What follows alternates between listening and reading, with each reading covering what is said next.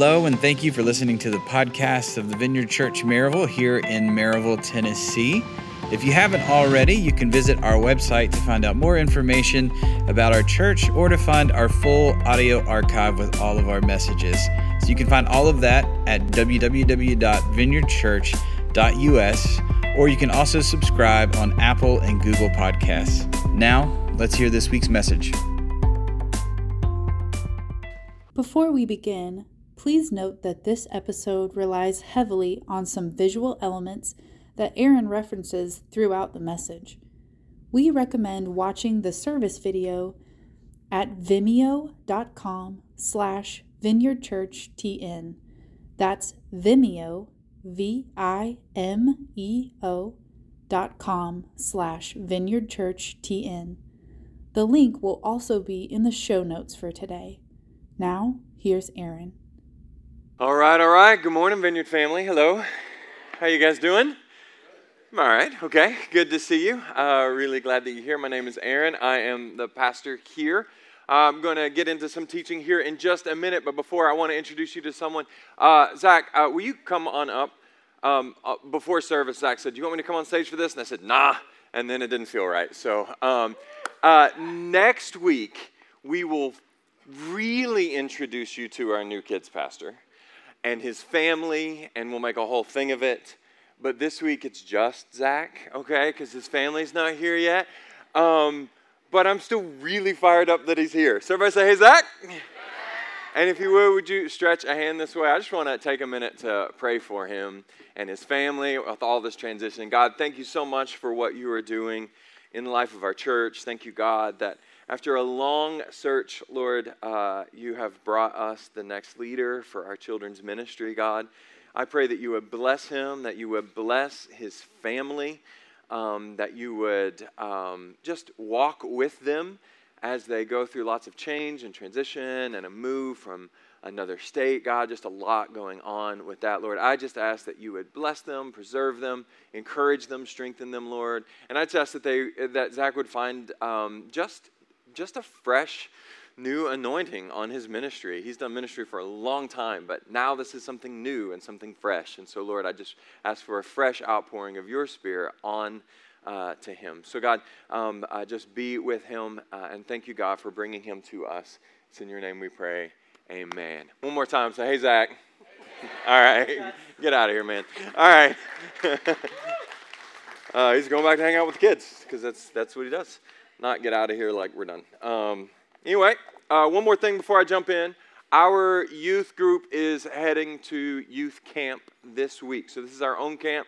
70 some odd of our of kids from all from our church are all going up to Eagle Rock this week. And historically, this has just been a really significant week in our lives, uh, in the in the lives of our kids, um, and in our church as well. So uh, we really, really want you to pray, really, really really, really, really want you to pray for um, our kids and the leaders that are all going to be there, maybe extra for the leaders who are going to be there uh, through the week, just that God would come in power and just do beautiful things and transform kids' lives. So, um, I have every single confidence that every single one of you will definitely remember to pray for our kids. But just in case, on your way out, you will find a table at the entrance with a big basket, and it's got different car- a bunch of different cards with names, a name of a kid who's going to be at camp. And we would love for you on your way out, every person, to grab one of these. I know there's more of us than there are of them. There are duplicates in there. Grab a card and pray for that kid, that leader by name all week long. If you know who they are or not, just spend time in prayer asking that God would um, just change and transform their lives this week. Okay?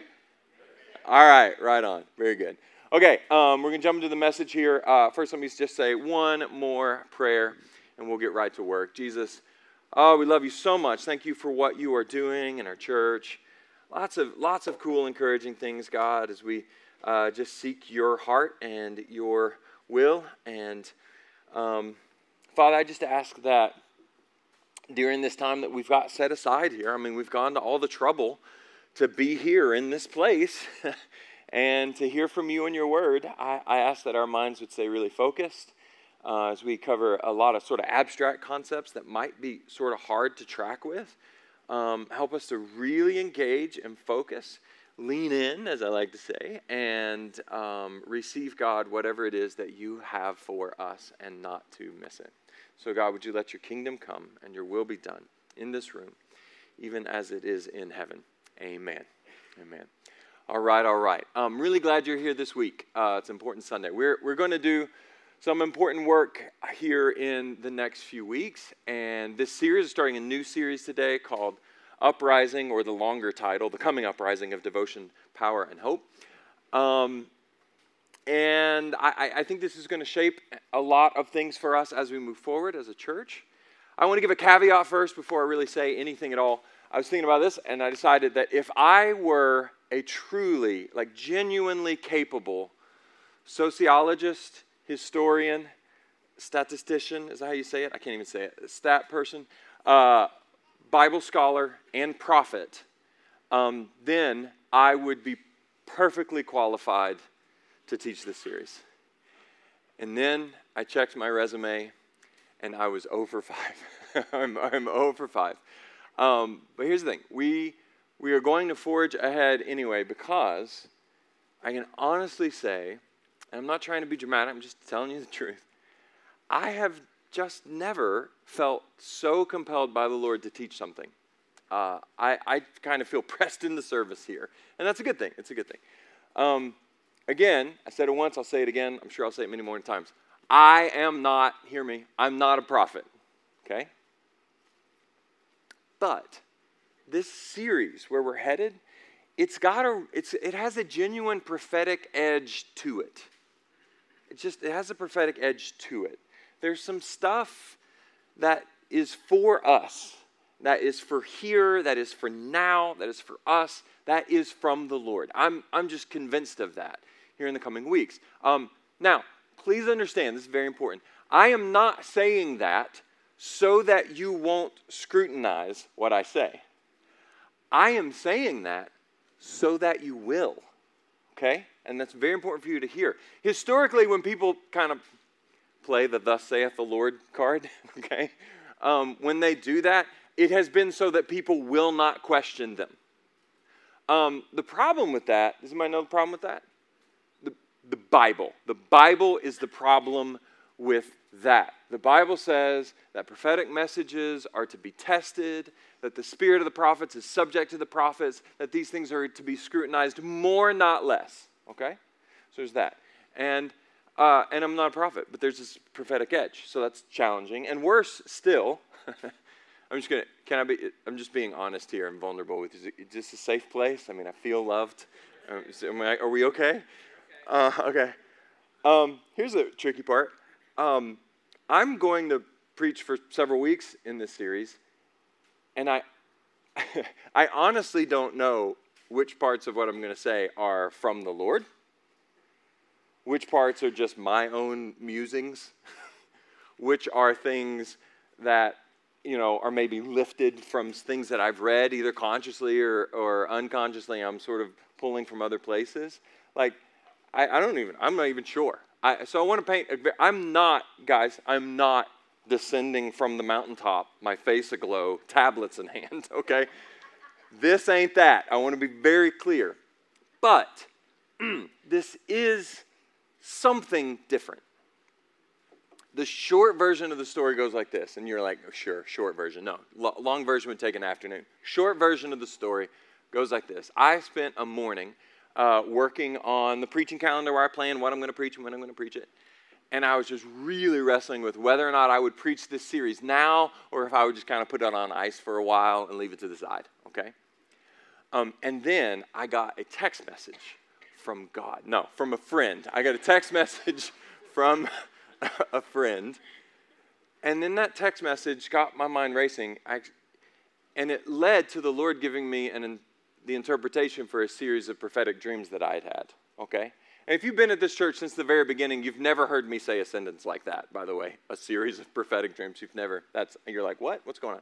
I, whatever. I'm not even going to tell them to you. But all of that pointed directly to this series.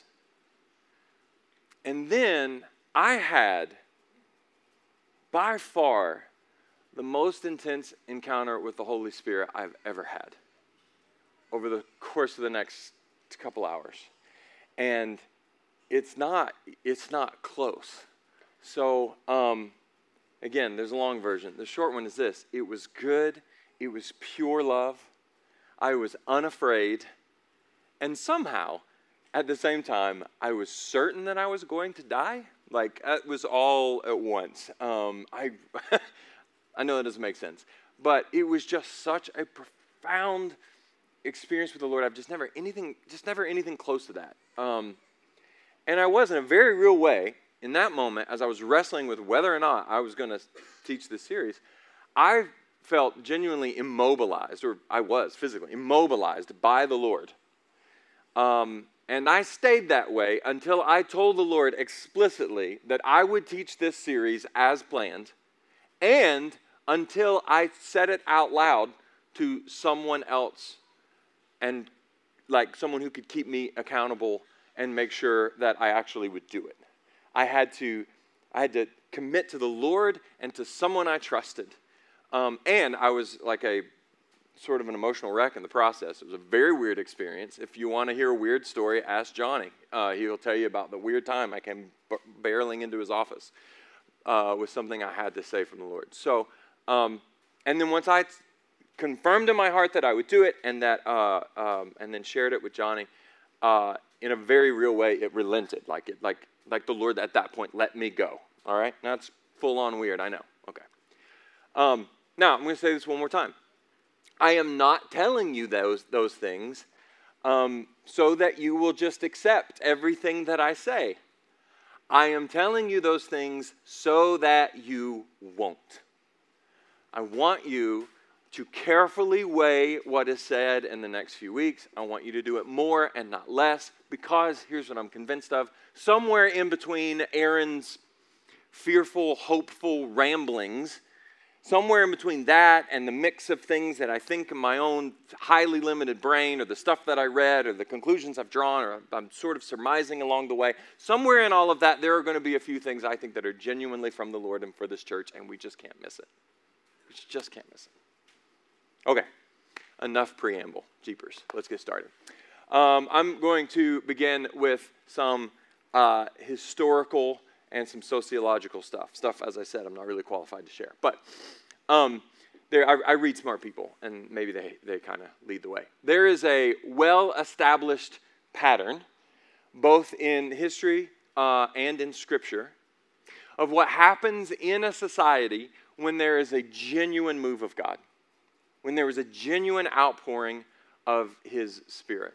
And uh, we're going to demonstrate some of these things. Um, the first I want to sort of think of as a wave, okay? So we're going to look at waves. The first is a wave one here is the rise of Christianity. And we've seen this in different places all around the world and throughout church history, where there is a genuine outpouring of God's Spirit and then in a society, in a, in a place, there's this rapid and beautiful ascent of Christianity where people in large quantities come to know Jesus, and it's this transforming thing. When there is an outpouring of God's Spirit like that, and there is a rise of Christianity in a place, there are certain markers that go with it, okay? Um, the first thing that I think, of, and it's a longer list than the one that I'll give, but here's some that really stand out. First, and I think really right at the top here, is there the people of God in times like this are marked by just incredible and full on countercultural love of their neighbor. Okay? Just like ridiculous, over the top, sacrificial love and servanthood to people, to anyone. And then what then happens is that fuels that fuels evangelism, and then people repent the Bible says the kindness of the Lord leads us to repentance. And repentance means um, that these people will then turn away from one way of life and then choose to follow Jesus in devotion with their whole hearts, with their whole everything. They genuinely turn away from one way of living and go the way of Jesus. Genuine repentance. Another thing that is marked by these seasons where there's a rise in Christianity um, is there is an explosion of worship and of prayer. Um, it becomes this it becomes the default setting of Christians in a time where the Spirit's moving. It's how you feel the cracks of time.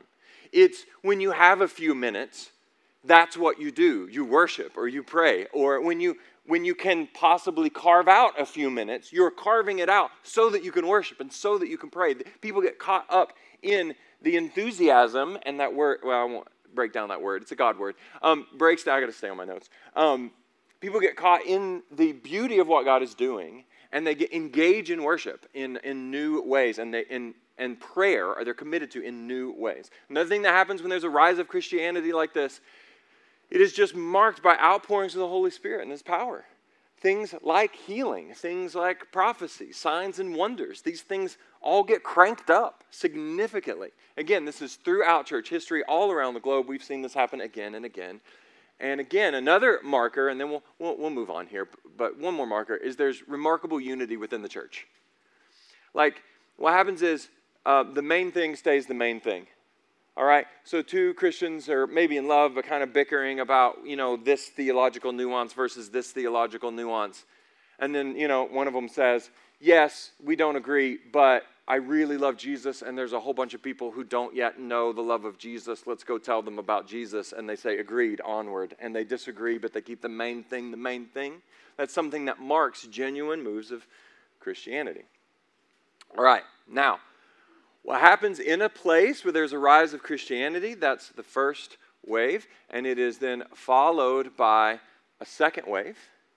And this is this very uh, you got to really engage. It's important you understand this word for the like next several weeks. You need to understand this word. What follows the rise of Christianity is the rise of Christendom. You may or may not have ever heard that word. Christendom is not Christianity. Christendom is the culture that arises within a primarily Christian society. Okay? It's kind of what happens. When, when you're in a place and a lot of people are Christians in that place, then a Christian worldview starts to take root and begins to emerge. And that Christian worldview starts to emerge even among people who are not believers. So, for example, like I mean, uh, America has been a Christendom society, and so um, chances are, if someone's never even been to church, you ask them about God, they have some ideas about God, and chances are what they're going to default to is what the Bible teaches about God. Because this is the culture that they've been in. They've been raised in a Christendom society. The fundamental values that we all hold dear, things that seem really universal to us, that seem like the most basic sort of 101 types of things.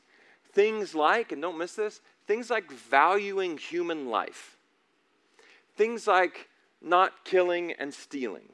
Things like sacrificing to help the weak and the vulnerable, giving people a hand up even when it costs you. These values, we would call these like basic human decency 101. They're kind of laid out in the Ten Commandments. Here's the thing those values that seem universal to us, they were really, really sparse the world over, to say the least, throughout all of human history until the emergence of Christendom. Okay? The ideas of like valuing human life, that like, well, I'll put it this way Christendom, which arose out of the emergence of Christianity, took basic human decency mainstream. Does that make sense? It wasn't mainstream before that, okay? So, in a Christendom society, Christian values lead the culture on a lot of levels, and even non Christians end up getting, almost by osmosis, something of a Christian worldview. Like, you don't have to believe in Jesus to have in God we trust written on your currency, right? It's something that's sort of built into our culture, okay? So, the wave of Christianity, uh, the rise of Christianity leads to a second wave, which is the rise of Christendom, leads to a third wave, which is the growth of society, um, the well being of a place.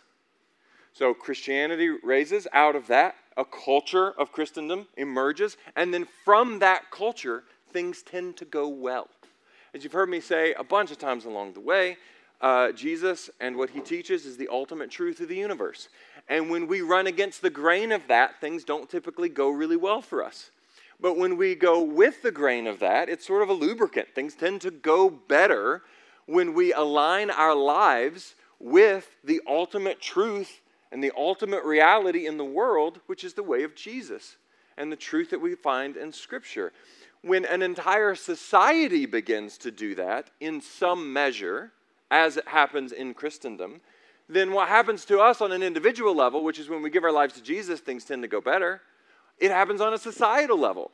When more Christian values work their way into a society, things tend to go better. And here's what we have seen all throughout history is that in Christendom societies, there has been massive, massive advancements in every field. In every field.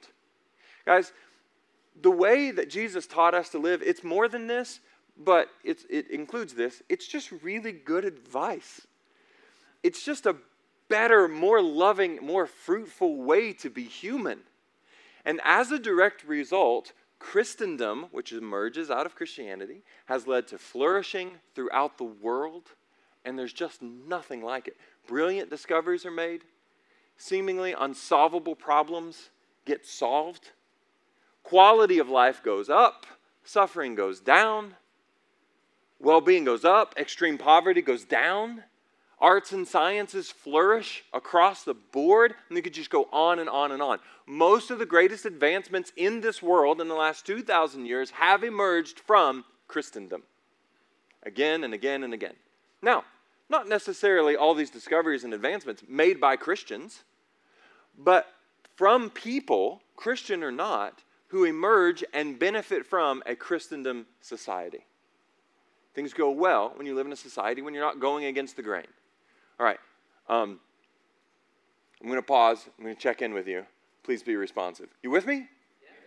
Yeah. Okay, cool, cool. I don't want to over explain, but I don't want to leave anybody behind either. Okay.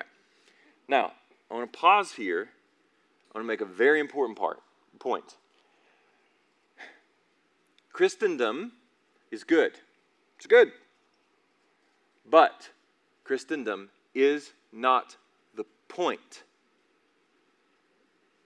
And Christendom isn't always good. It's not always good. Christendom, like any other dominant ideology, here's what happens it amasses incredible power, incredible social influence, it establishes institutions, and those things aren't always managed well. Because as we know, power corrupts, right? Power corrupts, and institutions go sideways and influence gets abused. These things happen. And then people, unfortunately, we could all tell stories. People do weird and sometimes full on despicable things in an attempt to hold on to power. Okay? Christendom is not exempt from any of those things. We are, that vision of the mission of our church is joining God in the renewal of all things which means we care about and we celebrate the flourishing and the advancements in humans' lives that emerges from Christendom because we care about people's well being. But do not get it twisted. Christendom is not the point and it is not the source of anything. Christendom is just, it's a result, it's an outcome. Okay? Christendom is not Christianity, it isn't always right, it is profoundly corruptible. All that is good about Christendom has emerged from wave number one, from Christianity. And all that is bad about Christendom is a distortion of wave number one, which is Christianity. And it gets distorted. It gets distorted mostly at the hands of people who are obsessed with power, but also at the hands of cultural Christians who aren't really devoted to Jesus and maybe don't even know him at all, but they wave the flag and therefore they don't represent Christ well. The fact is, and this is a, this is a thing to say in the Bible Belt, there are lots of people who think that they have been born again when in reality they've just been born into Christendom. And they don't know the difference? More on that stuff later. That's a good pivot point. We're going to shift here um, because it's Time to talk about the bad stuff. Welcome to church. Glad you're here. Um, waves come up and waves come down. Huh? That's That's how waves work. Uh, if you've ever read the Bible, then you know that over the course of generations, we, uh, we human types tend to falter in our devotion to God. Just as we have seen Christian societies emerge, we have then seen post Christian societies emerge. So, the second half of wave one is when people lose sight of their priorities. They lose the plot, right? We lose the plot. And we falter in our devotion to the Lord. And then over time, when that happens on a large scale, um, we begin as a society to undermine the values that led to the emergence of Christianity in the first place. So the things that the that lead to the rise of Christianity, they fade way off into the background. Things like, I'll remind you of the list repentance, we genuinely turn away from our sin and toward the Lord, unity, where we keep the main thing the main thing, An, a reliance upon the Holy Spirit's power, radical, over the top, sacrificial love of neighbor. Those things in time begin to fade, and over the course of generations, Christianity declines. Okay? All right, now, next. Just as the rise of Christianity leads ultimately to the rise of Christendom, okay?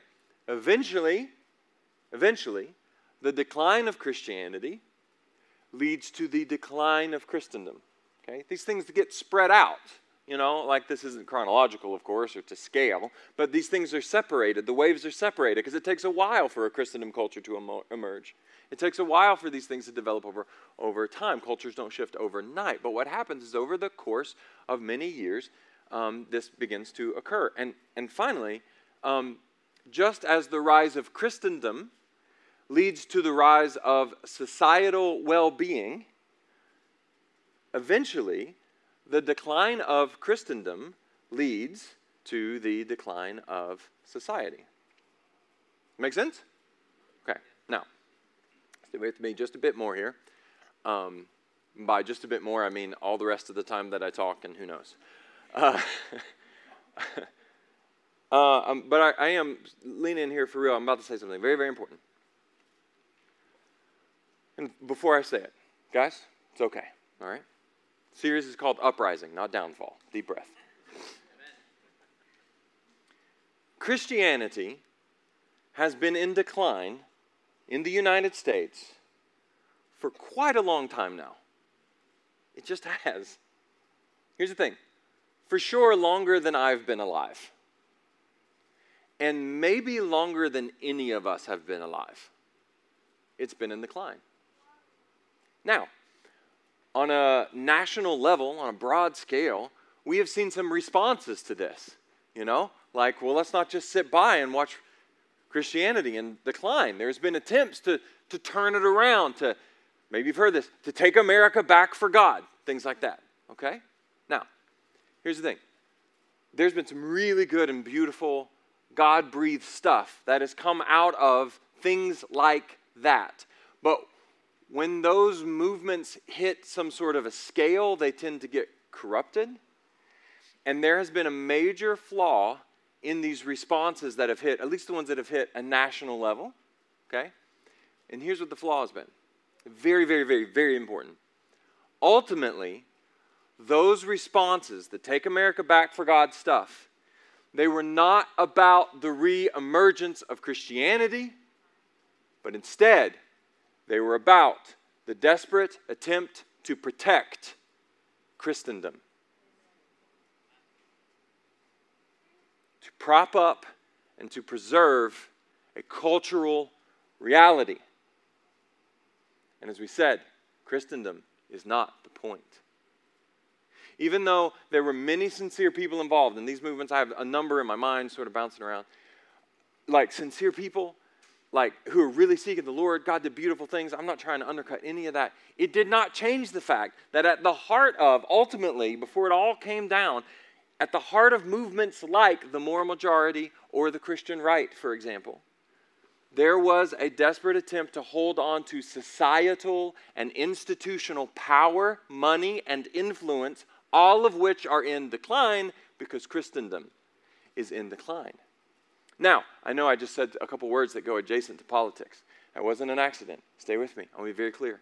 I'm not attacking the Christian right. I'm not even close. Not even anything close to that. Listen, Christian and right. Um, obviously, I'm like so strongly in favor of you being a Christian, okay? I'm willing to push pretty hard in that direction. Be a Christian.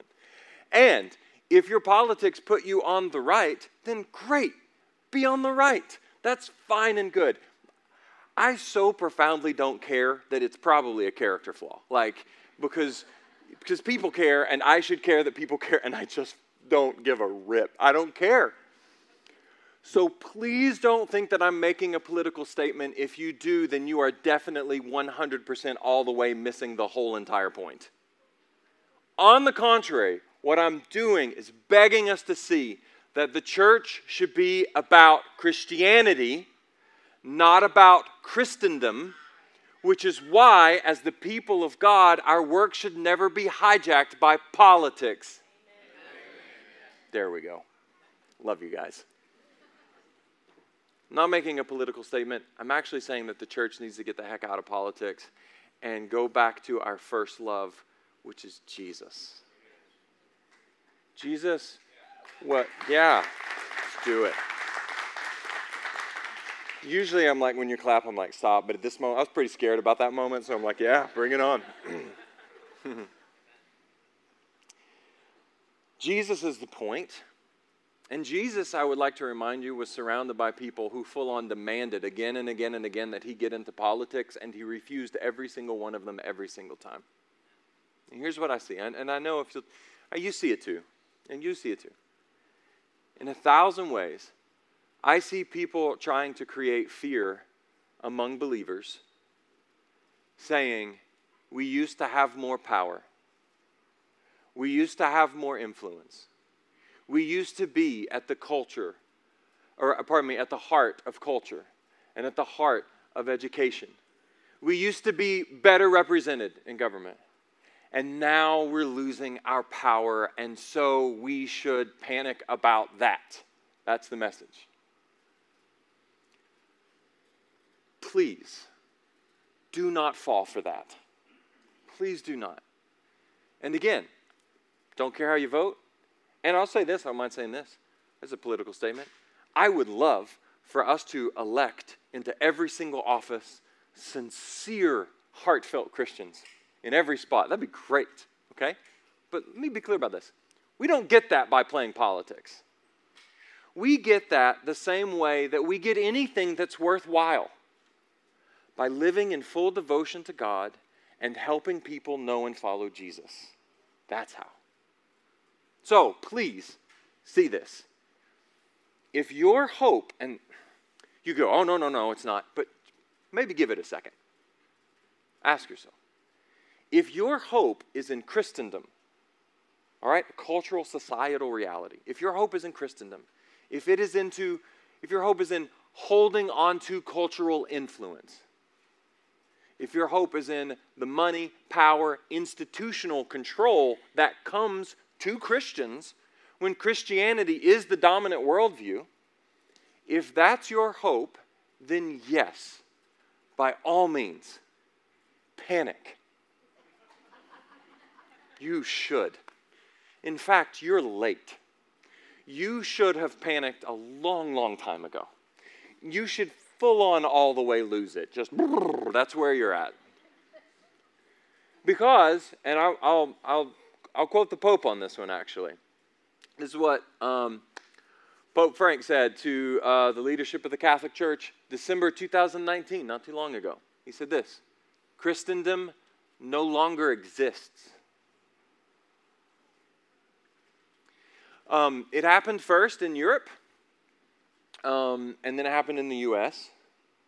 And here's the thing I don't know this, uh, it, but it might actually be true that the Bible Belt South held on to it longer than anywhere else.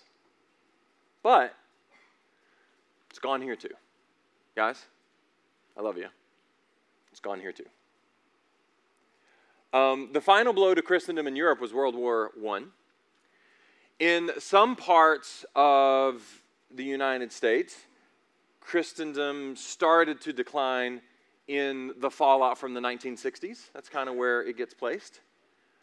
In the Bible Belt, and this is Aaron's sociology, so, but here's my take. In the Bible Belt, it was the combination of social unrest and COVID 19. Death nail.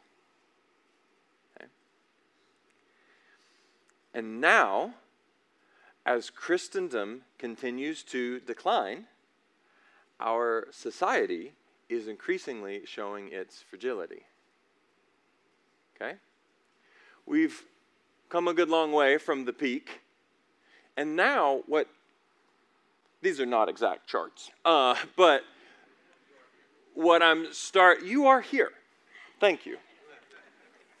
Dotted blue line. Um, I'm not trying to be scientific here, but we are starting to see, I, I think, uh, some decline as a nation. Um, we have been, as a nation, increasingly going against the grain of the ultimate truths in the universe, and as such, our society is starting to decline. Okay?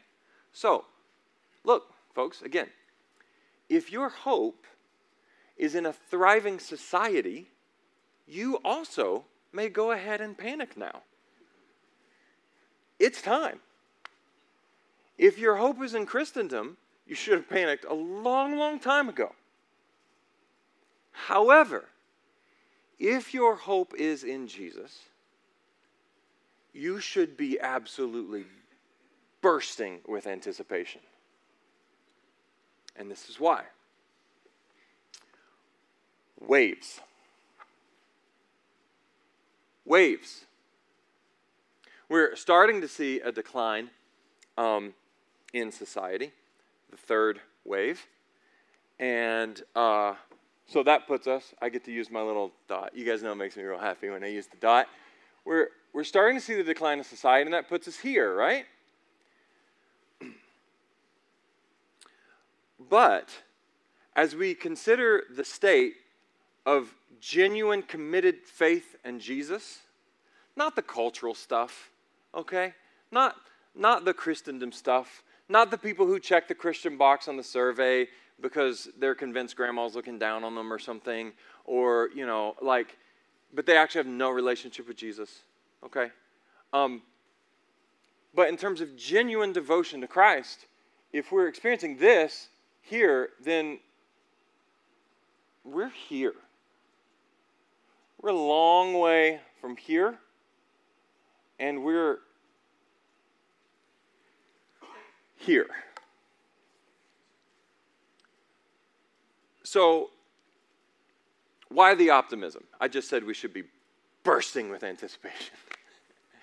uh, and it sure seems like I've gone to great pains to tell you that the sky is falling. I, I get that. Um, but what do waves do? They rise, they fall, and then they what? They rise again. Um, you, you can take my word for it about the wave thing, um, but I'd rather you do this. You could read the Old Testament. Either way, I'm telling you, this is how it works. We turn from the Lord, and then, critical moment, when we start to feel the pain of those choices, which God, in His mercy, these things are often separated by quite a lot of time. He's very kind. He lets us run astray for a long time before we start to feel the pain. But when we start to feel the pain of those choices, human beings do this the world over and throughout history, then we turn back. We are starting to feel the pain of those choices in our country. The pundits will tell you then that it is now time to panic and to put all of our desperate efforts into propping up what is left of Christendom. I'm telling you, that's wrong. We don't serve Christendom, we serve Jesus. We don't need to prop up Christendom. We need a new outpouring of God's Spirit on His people. And from that, a new uprising of genuine discipleship. But for that to happen, to turn back to the Lord, look again to the power of God, not looking backwards to try to prop up the thing that's crumbling. We're not going backwards, but to carry us forward. A new wave, A new uprising, back to the title of the series, a new uprising of devotion, power, and hope. And by the way, when I say power, I don't mean political power. I don't mean money or influence. I mean the power of the Holy Spirit that always accompanies a great move of God. The real message of Jesus is very important. It was never about building empires. It was never about building an earthly empire. And the church, unfortunately, throughout history, loses sight of that all of the time. And throughout, if you survey church history and look for the absolute worst moments, it is when the church has been overly caught up and fascinated with building empires, the very thing that Jesus refused to do. And in turn, we forget the true ethic of Jesus, which is this not consolidation of power. It's this the last will be first, the first will be last. Jesus looked his apprentices in the eye and said, You must be last of all and servant of all. That's the opposite of trying to hold on to institutional power through cultural establishment. It's the opposite. Jesus said this to a handful of his followers, and they were just silly enough to believe him. And then in turn, they went and turn the world upside down with a revolution of love, the likes of which no one had ever even conceived of before. Here's what I'm asking you to do have the faith to believe that if the empire of Christendom has fallen, it's actually a good thing.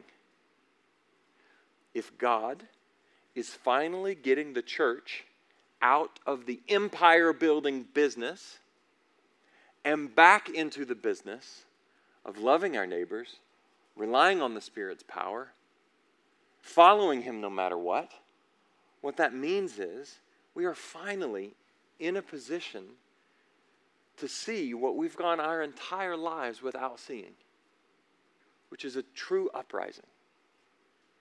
All we've ever known is this decline. Now we're finally positioned for this uprising. That makes sense? If you say yes, I'll invite David up and wrap this thing up.